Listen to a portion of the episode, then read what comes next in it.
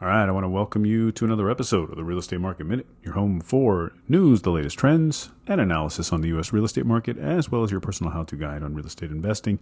Email me with your questions and comments to mark at thesalibgroup.com or DM me at the Salib Group. Guess what? Good news. Uh, mortgage rates may dip below 6%. Um, and that's according to the National Association of Realtors chief economist Lawrence Yun, who I follow very closely. Uh, now he he he basically adds that you know falling below six percent is pretty significant. And the reason he says this is that the downward trend of these rates, of course, make uh, housing more affordable. And he goes on to say that with a 6% rate instead of 7%, buyers are actually paying about uh, $2,700 less on average every year on their mortgage.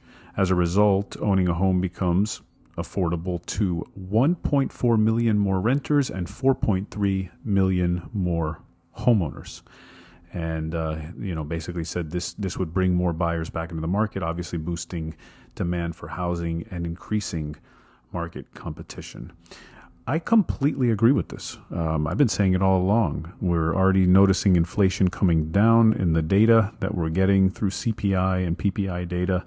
Uh, the Federal Reserve has said they are, you know, potentially looking at a quarter point increase, which I think that's incredibly significant. I mean, when you go to 75 basis points, 75, 75, you know, and suddenly you're saying 25, whoa, you know, so they're they're probably seeing enough of what they want to see and they think that that that, that lagging effect of what they're doing is going to basically uh, bring inflation down, which, as I've said, historically, when it does come down, it comes out down pretty quickly, and rates always follow. So this doesn't surprise me.